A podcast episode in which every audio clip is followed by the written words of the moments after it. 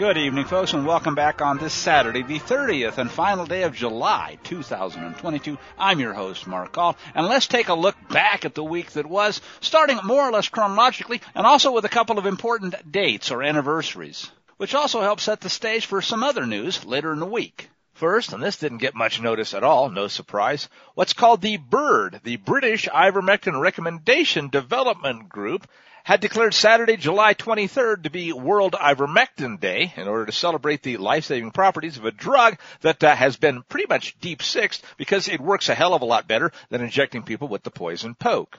It was World Ivermectin Day, the second annual as it turns out, and among other things, they published a timeline showing the effectiveness and some of the recent history of what's clearly nothing short of a miracle drug. For example, in early April of 2020, various regional health ministries in uh, far more enlightened countries than Big Brother Britain and the I am the science guinea pig playground of America's Dr. Mengele Authorities within places like Peru, Brazil, and Paraguay initiated what was called ivermectin distribution campaigns to their citizen populations to great effect. Early on, by November of 2020, Dr. Pierre Kory, ICU consultant, had testified to the U.S. Senate saying that ivermectin should be used for the treatment of COVID-19, and the earlier the better. Infamously, on the 20th of February 2021, the Federal Death Agency came out and echoing those who would prefer to have people dead rather than cured, claimed that ivermectin was a dangerous horse medicine. I'm sure you remember that. Study after study after study after study has shown that they were lying, and moreover, the reason why is glaringly obvious. In the presence of a widely available, extremely effective, almost side effect free miracle drug, and while ivermectin may have been among the best, it wasn't even alone in that regard, that really was safe and effective as a treatment against COVID-19, and of course, beats the living you know what out of injecting people with Zyklon B, there would have been no justification, and they were jonesing for it bad, and obviously willing to kill to keep it covered up for the emergency use authorization, much less the mandated injection of hundreds of millions of human guinea pigs. The timeline shows that the 15th of October 2021 was the date when Robert F. Kennedy's incredible tour de force and big pharma expose called The Real Anthony Fauci got published, detailing the corruption of what was once called science. And as of this year's World Ivermectin Day on the 23rd of July 2022, they note that ivermectin is currently used for about 27% of the world's population.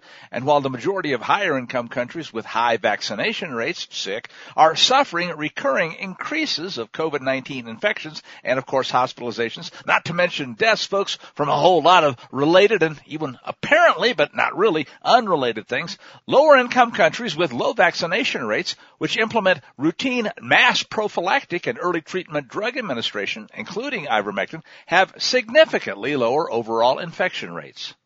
Here comes a quick bias admission from your host.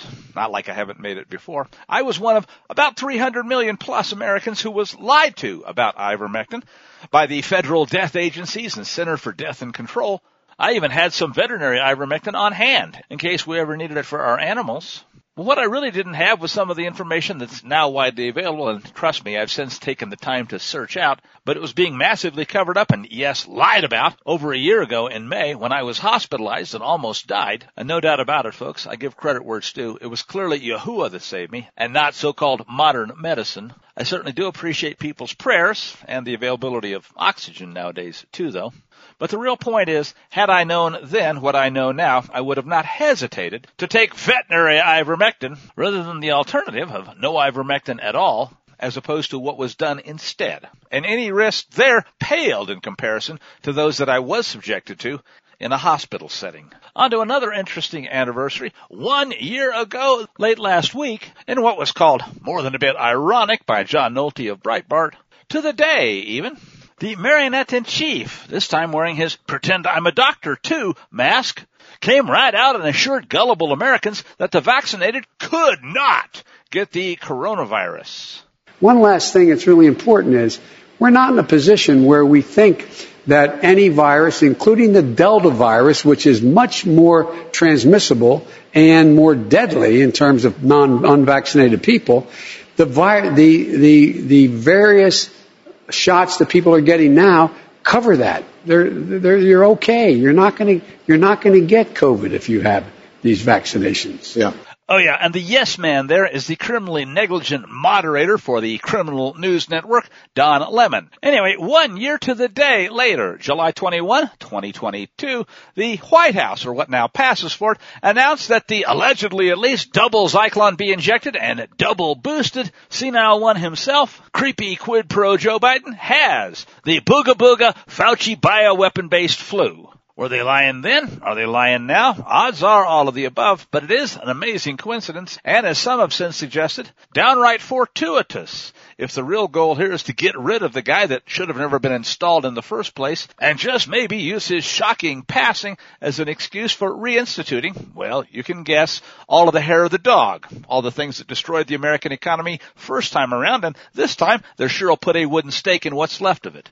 Now, here, your host has to admit, when I first heard that kind of speculation, I thought, ah, that's a little over the top. After all, wouldn't it be embarrassing to the swamp to have the very guy who said, you won't get it, and then got it one year to the day after making that idiotic claim be proven to be literally so deadly in error?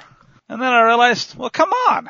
This is a guy that closed the Keystone pipeline on day one and then blamed Putin for what he did to gas prices. This is the so-called commander in chief responsible for arguably the biggest military blunder and international embarrassment in the history of this country. He didn't resign, but he's gone on to destroy the military, to paraphrase the evil Chucky Schumer, six ways to Sunday.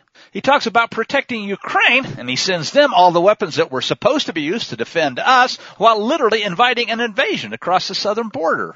And now he's basically telling Russia, I double dog dare you. Go ahead, nuke us. Ha ha. So maybe the swamp critters are right. There really is nothing too stupid for the American people not to swallow hook, line, and sinker. Because one thing's for sure, the Waystream Press did make a really big deal about the number two vaccine pusher in the country having come down with COVID. And oh yeah, don't forget, the multi-vaxxed and boosted, or so we're told, Dr. Mengele even got it too. I guess really if there's a message here, it's be afraid, be very afraid. No matter how many pokes you take, it's probably still never to be enough. Here's one from Steve Kirsch, very much related, quoting a story from Trillium Health Partners out of Mississauga, Ontario, Canada, concerning the deaths of not one, not two, but three young physicians, all of whom seem to have been multi-vaxxed. And I hope you're sitting down for this one, folks. All of whom died suddenly and consecutively.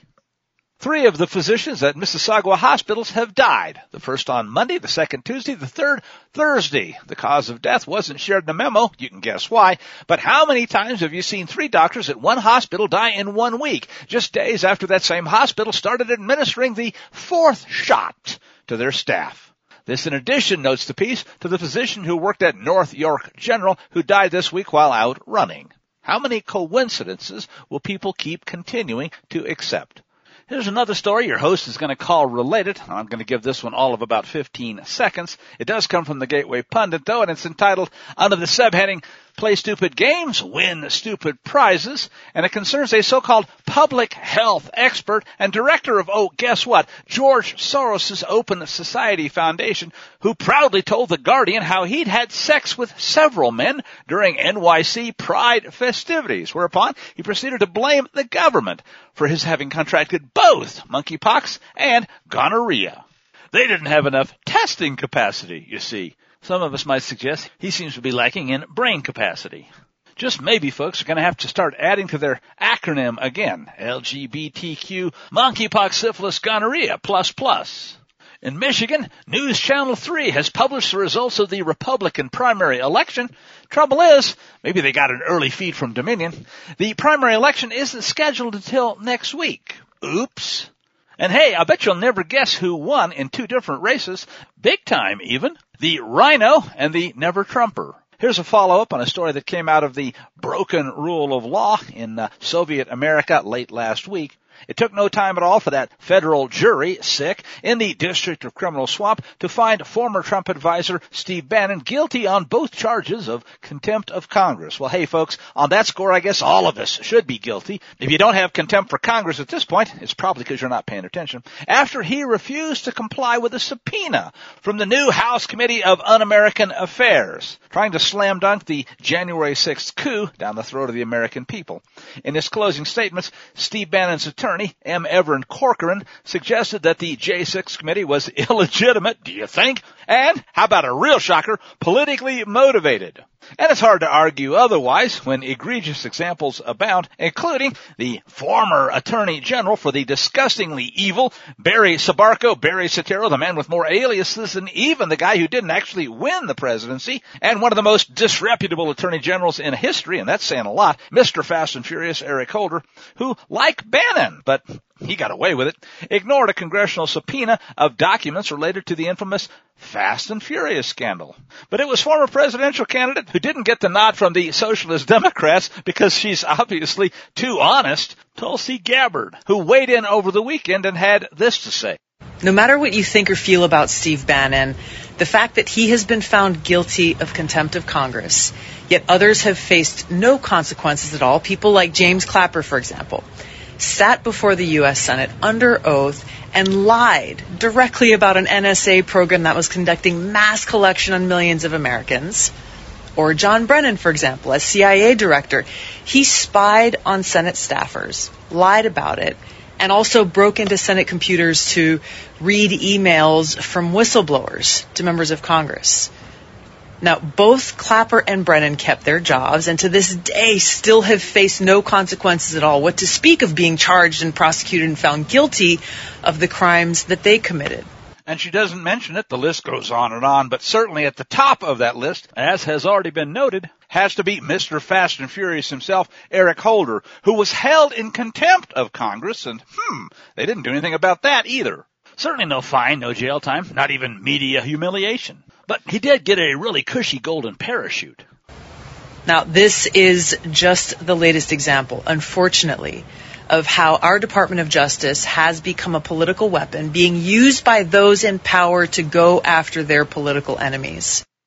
Which, if you remember the title that Mr. Fast and Furious held, explains very clearly why it was he managed to skate First from Zero Hedge, new home sales and prices both plunged in June as Pulte home builders admit that order cancellations are soaring and amid the plunge, says Tyler Durden up front in homebuilder confidence, record low affordability, tumbling single family starts and permits, and multi-decade lows in mortgage applications, it's no surprise that analysts expected a 5.9%, or so they say, month over month plunge in new home sales in June, especially after that surprise 10.7% month over month panic buying surge the month before that. The consensus was right in direction, but again, off in magnitude. New home sales plunged 8.1% month over month in June, and that surge in May was revised down to just 6.3%. Bottom line, new home sales have fallen for five of the last six months, and the last few months have seen a one-way street of downward revisions. Meanwhile, the new home sales SAAR has tumbled to its lowest since the nadir of the COVID booga booga booga lockdowns in April 2020. Well, at least the good news is medium home prices are down almost 10% month over month. The biggest one month drop since September of 2014.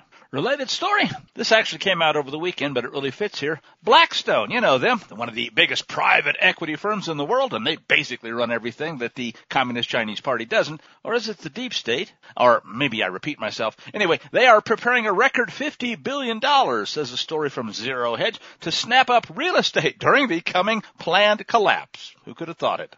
And I guess this too is also yet another related story. The Conference Board's confidence level has tumbled as hope has now hit a nine year low. Says their senior director of economic indicators, quote, concerns about inflation. Gee, do you think? Rising gas and food prices in particular continue to weigh on consumers. And looking ahead, inflation and additional rate hikes are likely to continue posing strong headwinds for consumer spending and economic growth. Economic growth? Yeah, sure, over the next six months. Oh, and as Zero Hedge notes, who can blame Americans for not being confident because the adjusted misery index is at the worst level since the worst of the Jimmy Carter era. And here's an interesting observation. Compared to the current bumbling, hair-sniffing, senile poster boy for dementia currently infesting the White House, did you ever think anybody could make Jimmy Carter look wise, reasoned, even skilled and capable by comparison? And speaking of which, since the goal is obviously to completely destroy America's energy infrastructure, does this surprise anyone? The Biden Fuhrer plans to sell an additional 20 million barrels of oil from the so-called Strategic Petroleum Reserve just in time for the midterms.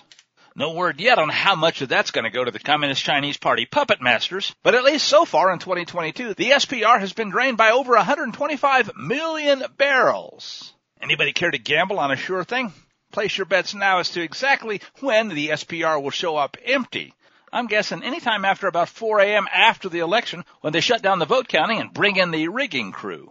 Oh yeah, and you can expect the blackouts about the time the first winter storms start to arrive. And oh yeah, did you hear about how the Biden regime, or at least those that are pulling the strings, has redefined, no, not just what vaccinations are, that's old news, but what a recession is, too.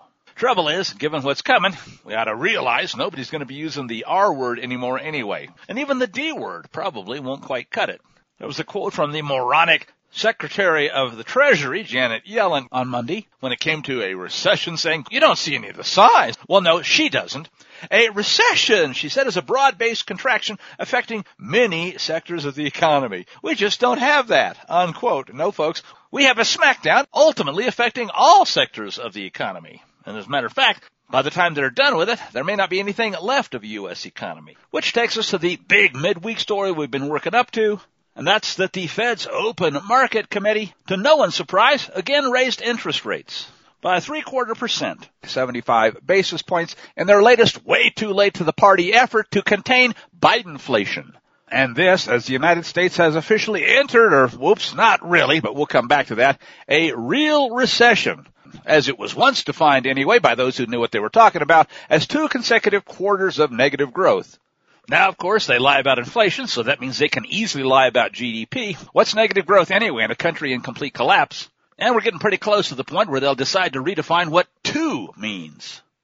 This latest massive surge in the key overnight borrowing rate by three quarters of a percentage point is the second such in a row, matching the biggest increase since 1994. And that move, says the Daily Mail's report, brings the target rate to between two and a quarter and two and a half percent, where it stood in the summer of 2019, just before the COVID-1984 pandemic was hyped to destroy the economy then. And it represents one of the fastest ever gear changes, says the UK rag in U.S. monetary policy because just over four months ago, the policy rate was near zero and the Fed was buying billions and billions of bucks of newly printed money each month to allegedly at least pump up the economy. No folks, they were pumping up the inflation rate. In a press conference following the latest announcement, clueless Fed Chair Jerome Powell suggested that just maybe the pace of interest rate hikes might slow down sometime later in the year. Yeah, folks, when it's obvious the economy's hit the wall and they'll again reverse direction way too late. Which brings us to this story from the Bureaus of Lying Statistics, and in this case, Tyler Durden and Zero Hedge. Considering they say the dismal Atlanta Fed GDP now prints over recent weeks, and considering the full court press by the Biden regime and its CCP marionettes to change the definition of what a recession is, it'll hardly be a surprise to anyone, but moments ago they say the Bureau of Economic Analysis confirmed what everyone with half a brain has long known. The once free American economy has now entered a technical recession. The first estimate of quarter two GDP came in at a negative 0.930%, far below the half percent actually positive consensus forecast, but right on top of what the Atlanta Fed was suggesting. And after the first quarter's minus 1.6%, this now is the second consecutive quarter of negative GDP, which, at least as far as markets are concerned, if not reality, is the definition of a recession. And remember folks, they lie about inflation. It's a lot higher than has been admitted. GDP is thus really even more negative. That means the recession is a lot worse and further along than has been admitted as well. And no surprise, people that pretend that their gender pronouns are more important than anything else, especially your livelihoods, not only don't get it, they seem to like lying just for the sake of lying. Summit News and Steve Watson put it this way. Fox News White House correspondent Peter Doocy made Joe Biden's so-called press secretary, Karine Jean-Pierre, look like what she obviously is, a total fool Wednesday by exposing just how she and other Biden minions are attempting to redefine what a recession is in order to claim that America, regardless of what's really obvious, just isn't in one. When he asked the prevaricator outright, if things are going so great, then why is it that White House officials are trying to redefine recession? And at this point, you better just take a listen.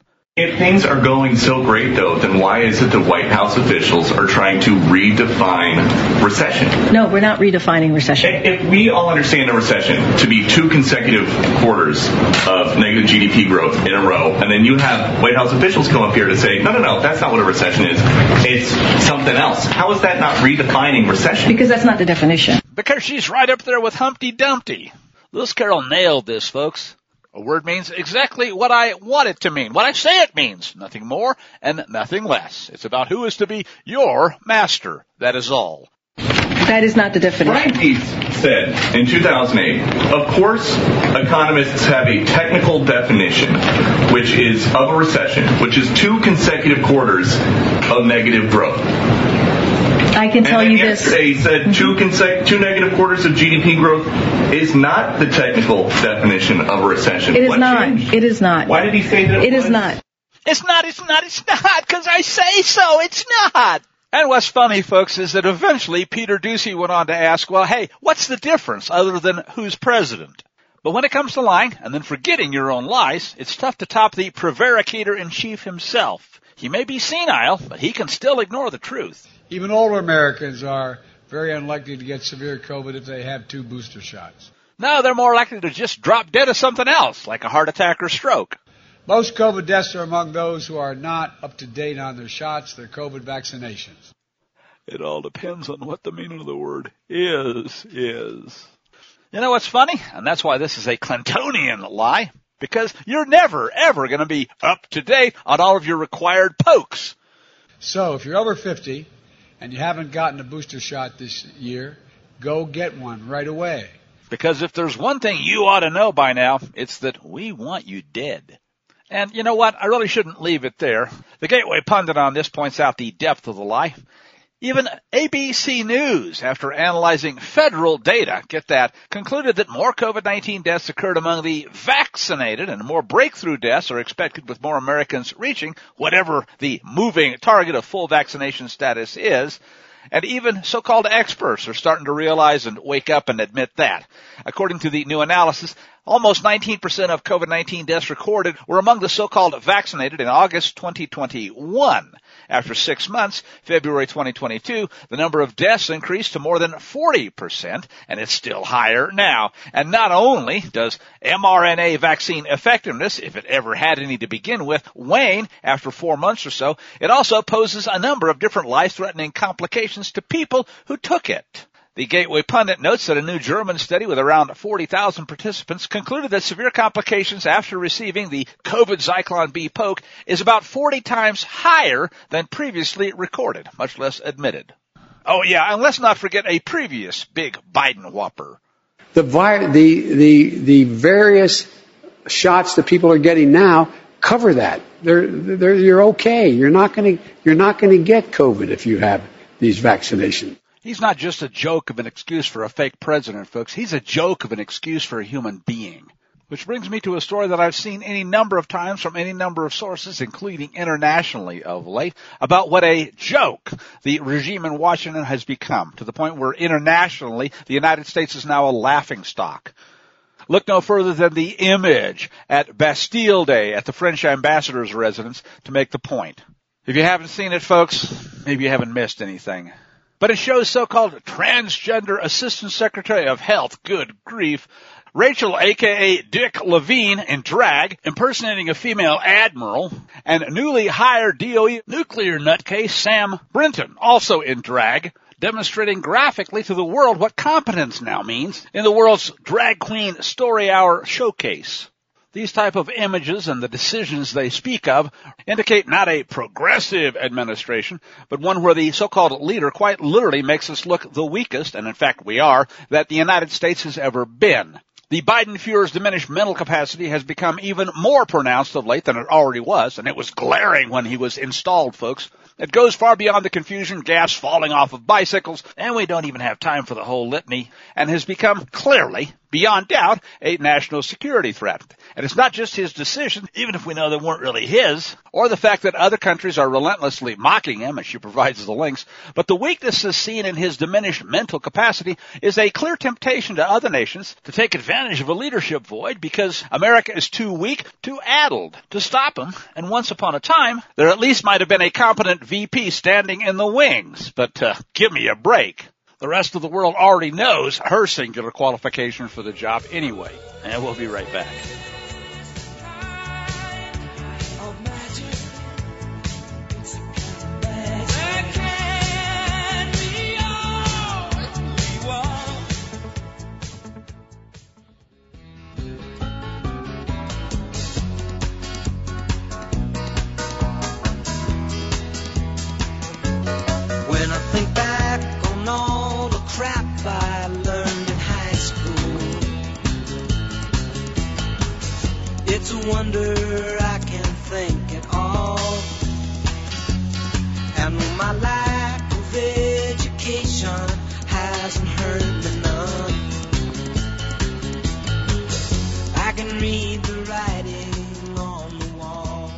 Welcome back now to the second segment for this evening. I'm again your host, Mark Call. And when we left off, we were talking about a lack of confidence in what now passes, unfortunately, for leadership in the once free United States. From there, we'll go to another story that ought to be obvious, but at least in a way it's good news. This comes from Julian Conradson at the Gateway Pundit and says that 83% of Americans, says a new poll from Rasmussen, are concerned, to put it mildly, they ought to be, about election integrity in the upcoming midterms, and 75% of them are concerned about outright cheating. Numerous investigations, it says, have found evidence that the fraudulent 2020 election, especially in key swing states across the nation, but now we've got lots of evidence of others too, have proven that the 2020 election was rigged and stolen from rightfully elected President Donald Trump. A single election audit in Maricopa County, Arizona, for example, discovered evidence of hundreds of thousands of potentially fraudulent and certainly questionable ballots. Earlier this year, there was the 2000 Mules documentary from True the Vote and Dinesh D'Souza that exposed a nationwide illegal ballot trafficking ring which inserted hundreds of thousands of ballots into key swing states across the country. And of course, the Gateway Pundit notes they reported all the way back in October that more than half of Americans even then had awakened to the fact that the election was stolen. And now, an overwhelming majority of Americans no longer have any faith in our so-called elections. As Right Side Broadcasting News put it, quoting the Rasmussen report, 83% of likely voters are concerned about election integrity ahead of the 2022 midterms. 75% are concerned about election cheating. And since 2020, the system has been plagued with overwhelming reports about fraud on just about every level, from ballot trafficking to dubious vote tabulation to internet connections that aren't supposed to be there to software that changes votes. Scientifically, of course. And this is on top of an earlier report from Rasmussen on the National Pulse back in July, finding that over half of Americans believe it's likely that widespread cheating will affect the outcome of the November midterms. While 55% believe that it did change the outcome of 2020's presidential election. It's not just sanity that's dead in once free America, along with any semblance of actual leadership. It's the rule of law. And we saw that demonstrated on a number of fronts this week, starting with the Federal Bureau of Instigation, where Congressman Jim Jordan of Ohio came forward to say that whistleblowers have approached him and disclosed that FBI leadership, sick, is pressuring agents there in response to pressure from the Biden Fuhrer to artificially pad domestic terrorism data. These are, of course, the same people that want to disarm honest Americans before they wake up and realize what's already been done to them. Evidently, to further that end, as Jordan wrote in a letter to the FBI Whoremeister, Chris Wray, that given the Biden regime is pushing domestic violent extremism as the quote greatest threat facing our country, the revelation that the FBI may be artificially padding domestic terrorism data too, he said, is scandalous. But given that the intent seems to be to make war on the American people, folks, I think the real word is treasonous. But it's not just three-letter big brother agencies where corruption rules. As Dr. Paul Craig Roberts points out, even the American Board of Internal Medicine has now decided to strip Dr. Peter McCullough of his board certification because, oh, I hope you're sitting down, he dared to cure COVID patients using horse paste. Or no, the real name of the drug is ivermectin. And for that, they have demonized and labeled one of the most respected doctors in the entire world for spreading misinformation. American medicine, sick, has now become almost as much of a sick joke as the American legal system, American elections, American federal law enforcement, and the un-American imposter in chief. Which takes me now to the first of several deeper looks for today at what's really going on and what people are, hopefully at least, finally starting to wake up to. One of those has been warning for a while is Tom Luongo via his site, and I love the title, Gold, Goats, and Guns blog. When all you have left, he says, up front is managing narratives, well, that becomes a full-time job. And that's where the Davos crowd is today. Just before the next big Fed rate hike and just over three months out from the U.S. midterm fraud, or uh, elections. We're getting to the point where the subject doesn't matter anymore because everything is managed, massaged, wheedled, or cajoled into a convenient definition which serves some aspect of the Davos agenda. Last week they were blaming Russia, Russia, Russia for the West financial meltdown, food and energy shortages, forcing the ECB to raise rates. And this week it's redefining recession and shifting the blame for it to, uh, well, I guess the only thing left is the Federal Reserve. First, Treasury Secretary, sick, Janet Yellen proclaimed she doesn't see a recession, and nobody should be surprised at that.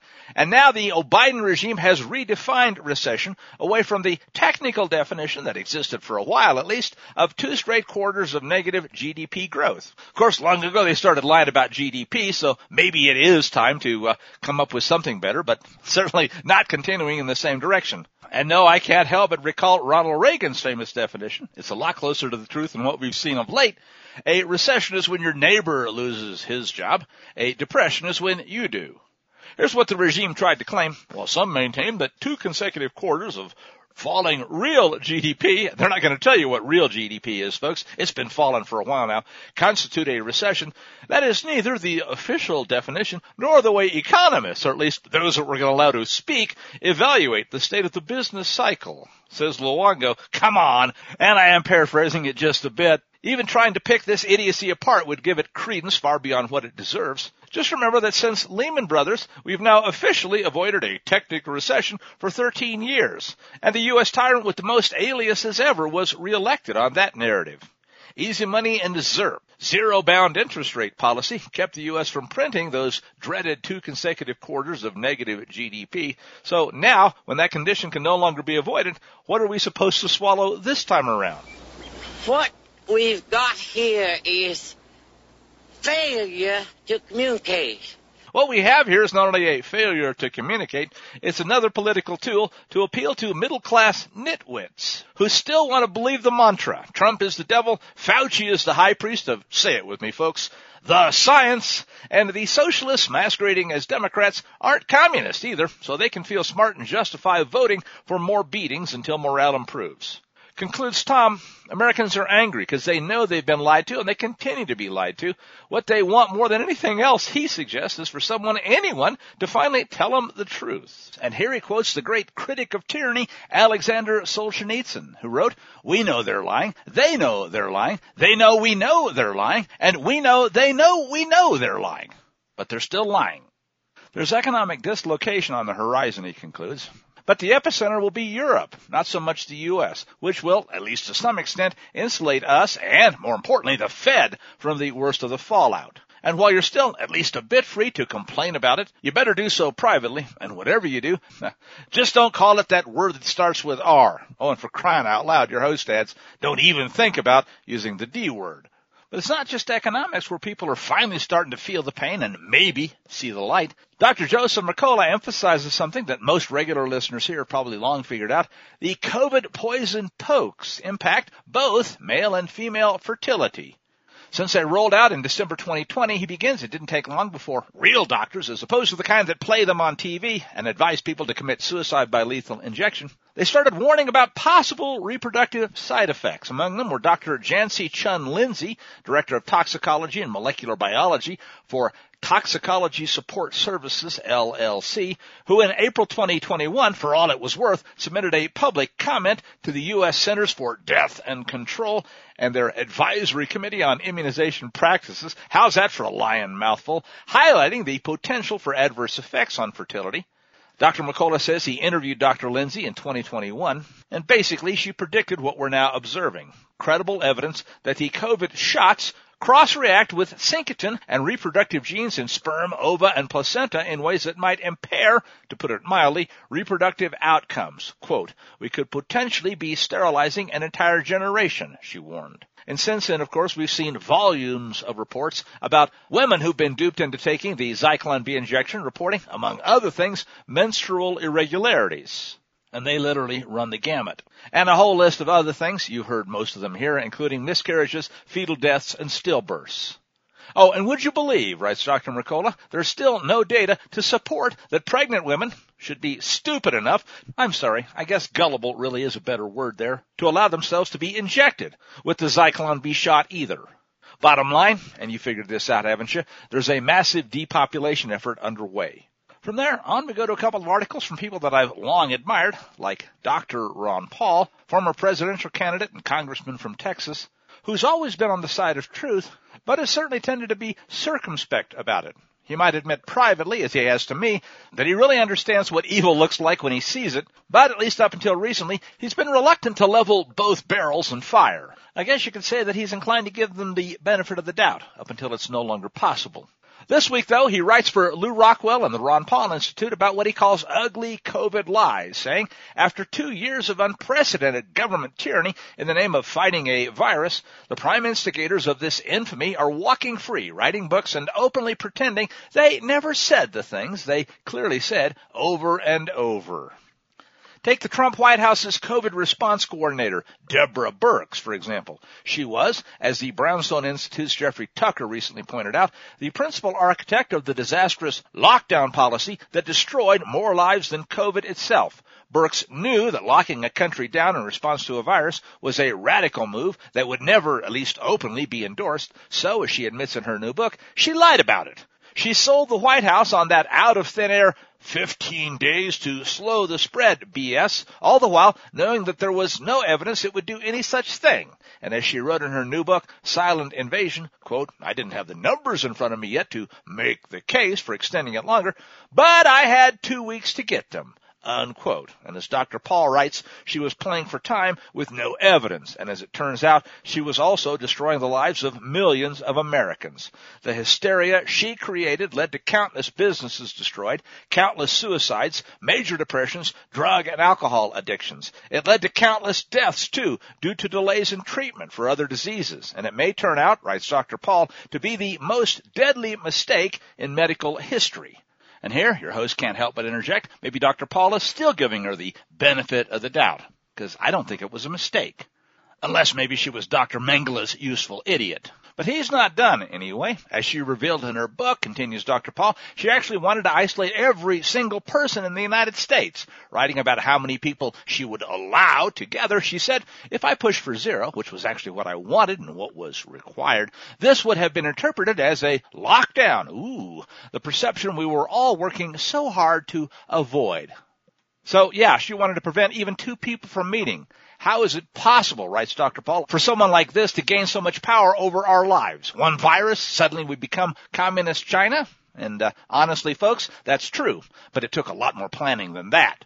Furthermore, she also knew that the vaccines weren't really vaccines at all. Dr. Paul goes into some detail about, well, what did she know and when did she know it, saying if she knew all along that the so-called vaccines were not, why, why didn't she tell us? Because, as she admits in her book, she believes it's just fine to lie to people in order to get them to do what she wants. And she even admitted that she employed subterfuge, her term, against her boss, President Donald Trump, to implement COVID policies he opposed. So why is it any surprise that she lied to the American people about the efficacy of, and I'll change a word or so here, folks, Zyklon B injections?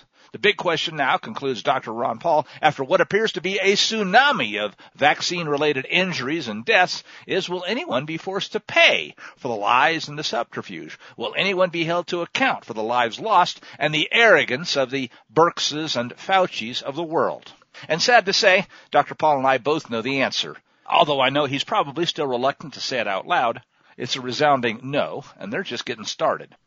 Jim Quinn at the Burning Platform has a real tour de force of what's been going on of late up on his website. Just paddling while the empire burns, it begins, and he starts with a reference to that phrase, fiddling while Rome burns. It is, he says, an intriguing idiom referencing the great fire which ravaged Rome for six days in 64 AD. The legend, of course, is that Emperor Nero, one of the most sadistic, decadent, and cruel rulers of all time, well, at least up until recent decades, instead of taking actions to stop the fire, played his lyre while composing a song about Rome's destruction. The Roman historian Tacitus wrote that Nero was rumored to have sung about the destruction of Rome while watching the city burn, but it's likely this was just a myth. Still though, folks, it's a great metaphor. The fire destroyed 70% of the city, left half the population homeless, and of course there are those who believe, I'm sure they would be called conspiracy theorists today, that Nero set the fire on purpose, especially after he used the land cleared by that fire to build his golden palace and its surrounding pleasure gardens. And, being a soulless autocrat at heart, Nero did what all feckless politicians do. He blamed the Christians, an obscure religious sect at that time, for the fire and had many of them arrested and, of course, executed. Whether that story is true or just a parable, the messages remain pertinent throughout history and never more so than today. Arguably, occupying one's time doing inconsequential things while catastrophic events are underway is the ultimate in leadership failure. And of course, if those things are planned, your host can't help but think it's a couple of notches worse. Focusing on trivial matters while your people are suffering during a time of crisis is a mark of an ineffectual, irresponsible leader at best, or maybe one whose true purpose is to burn down society so that it can be built back better in the form of a communist totalitarian state ruled by a globalist elite cabal. Obviously, continues Jim Quinn, it's impossible to ignore the parallels to an American empire in flames as the Biden Fuhrer, the hordes of hyena politicians in the District of Criminal Swamp, and their captured corporate propaganda media mouthpieces, not to mention the central bankster fiat printing enablers and the Davos billionaire cadre. But he says, no doubt, it's become a conflagration destined to rage out of control and consume not just Rome, but the entire planet in flames. Yes, if you've read The Fourth Turning, you know we're in a time of crisis, our rendezvous with destiny. Not only is the American empire burning in an abstract sense, but once the Antifa, BLM, and pro-abortion terrorist groups, all of course funded by Soros and Gates et al., hit the streets, the country will be literally burning. The chaos, havoc, violence, and vitriol are being engineered by the puppeteers, aka invisible government, who control the minds of the masses through media manipulation, non-stop propaganda, technological deceit, and of course course, social ist, I put that ist in there, folks, indoctrination through government schooling. It was succinctly described by Edward Bernays nearly a century ago and has been perfected by those governing the world today. And he quotes the line I'm sure you've heard before that used the phrase invisible government from propaganda at length. I wonder, though, if the people of Rome were as baffled by their emperor's total disregard for their well-being and safety as the city burned to the ground as the minority of critical thinking Americans are today watching the Biden Fuhrer and his Obama-based handlers and their toadies in Congress who systematically burn our once great republic to the ground. No doubt the Biden Fuhrer is an incompetent, low IQ, hapless, dementia-ridden, racist pedophile, but what's happening in this country and across the globe is not due to mere incompetence, but a purposeful destruction of all productive structures, small businesses, constitutional rights, and of course societal norms. And I would add biblical standards too, but that of course is politically incorrect even to suggest nowadays. In order to implement a totalitarian techno gulag across the world run by a global elite of billionaires and their evil apparatchiks. That's quite a paragraph, folks, and it pretty well nails it. A crucial aspect of this New World Order, says uh, Jim Quinn, is massive depopulation of the planet to the desired number of serfs, less than half a billion, said the late, not so great Georgia Guidestones, needed to do the slave labor to keep the overlords in the luxury and splendor that they become accustomed to. Private jets, yachts, fenced luxurious 25 bathroom mansions armed with private security for them, while the serfs own nothing, eat bugs, and of course course, oh, don't forget, they'll be happy, or at least be swiftly terminated, since guns will have long since been outlawed.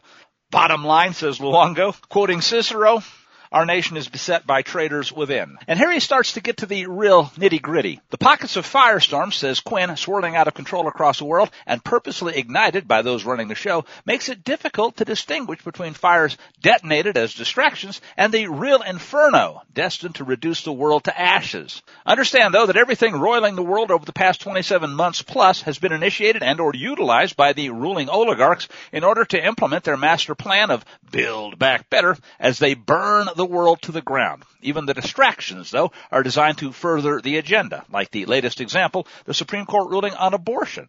And while the lunatic left riots and protests in left-wing cities where they can murder an unborn child anytime they want, and woke corporations virtue signal on behalf of sacrifices to Molech, it gives the left-wing media something to scream about other than the J6 insurrection, and he puts that in quotes, hearings that no one wants to watch anyway. Pride Month is again nothing but a giant distraction where drag queens, teachers grooming children, and transgendered BS are jammed down our throats and corporations attempt to capitalize on the worship of abnormality. We're there, he says, the place that William Casey, CIA director, wrote about in 1981 quote, We'll know our disinformation program is complete when everything the American public believes is false. The January 6th armed insurrection farce, he says, led without arms by a Buffalo guy, initiated by FBI plants like Ray Epps and Antifa infiltrators, is another giant engineered distraction.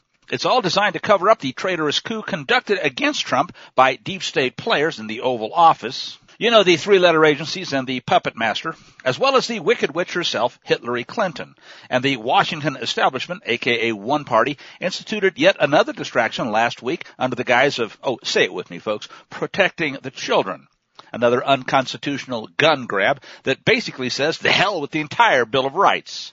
Even if red flag laws, which have already correctly been deemed unconstitutional by the Supreme Court, are overturned, it didn't stop the likes of Pelosi, Schumer, and a bunch of traitorous Republican RINOs from virtue signaling and committing treason in the process. Until it's overturned, it'll be used to take away the guns of anyone not toeing the Big Brother line. And as your host has noted for some time, it's also intended to kick off a hot civil war. Just as was the case with the Biden Führer's unconstitutional demand, ah Achtung, that all employers mandate the Zyklon B injection, knowing full well it was unconstitutional and tearing up the Bill of Rights in the process, the ruse worked anyway, as tens of thousands of employers mandated the poison poke before it was deemed what it actually always was, illegal as hell. But still, folks, they've managed to kill who knows how many tens, probably, of millions of people that are now dead folks walking. And I like this good one paragraph summary. Just as Nero blamed the Christians for the disaster he created, Biden blames Putin, Trump, oil companies, the unvaxxed, lawful gun owners, and the 70 million voters who still consider him to be an illegitimate fake president for the 10 alarm fire engulfing the economy, stock market, and the society he continues to debase with far left, utterly fascist policies. At the current trajectory, Biden should go down in history as infamous as Nero, with his fatally reckless actions trying to initiate World War III with Russia. Quinn recounts the sort of details there. I won't because you already know them. But as Biden spends his days in a dementia-ridden haze, falling off bikes, crapping his pants, smelling little children, pumping green energy fantasies, and honoring mentally damaged LGBTQ plus plus icons while pretending to be president, his handlers orchestrate everything he does, says, or thinks, and the country accelerates towards economic implosion, global war, civil chaos, and hardship never experienced, at least since the 1930s, for average Americans. Now here folks, your host has to make one more observation. In the 1930s, the family farm was still a very much real and available thing. It saved a whole lot of lives. That, of course, has been systematically destroyed in the decades since. So that safety net isn't there this time around. Neither, of course, will be diesel-powered tractors, trucks, or locomotives. Not to mention nitrates and fertilizers, and a whole bunch of food processing facilities that have been mysteriously and suddenly burned to the ground. Here he quotes Leonard Cohen's famous song, and the lyrics would say everybody knows. In this case, everybody knows the 2020 election was stolen. Everybody knows we're on the wrong path, to put it mildly. Everyone knows Biden is brain dead. Everyone knows Kamala is the dumbest human being on planet Earth. And, oh yeah, we also know that if she'd kept her legs together, she wouldn't be where she is today.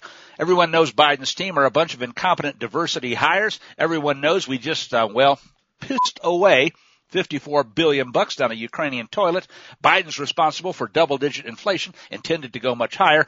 Not to mention $5 gas, also intended to go a whole lot higher, and everybody knows bad things are going to happen over the next two years. And finally, he concludes what most of us know. The conspiracy theorists have been right all along, including the fact that the most sadistic and insidious aspect of their depopulation conspiracy are the so-called vaccines that don't keep anyone from contracting, spreading, being hospitalized, or dying from COVID, pumped into the bodies now of almost 5 billion people. While actual thinking doctors, not yet bought off or intimidated by Big Pharma, warned over a year ago about the side effects, the ADE or antibody dependent enhancement created by the not vaccines, and the dangers of myocarditis and other heart and clotting issues, especially in seemingly healthy young people, and they warned about potential impacts on fertility. And for their troubles, most ended up being banned by the likes of Twitter and to Facebook. While the Centers for Death and Control and the federal death agencies, along with Fauci, Pfizer, Moderna, and the other evil servants of Satan, continue to lie and obfuscate. So, the good news, everybody knows, at least most of those with eyes to see or ears to hear. But the real question remains, from here on out,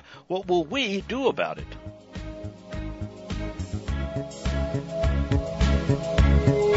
Everybody knows that the dice are loaded. Everybody rolls with their fingers crossed. Everybody knows the war is over.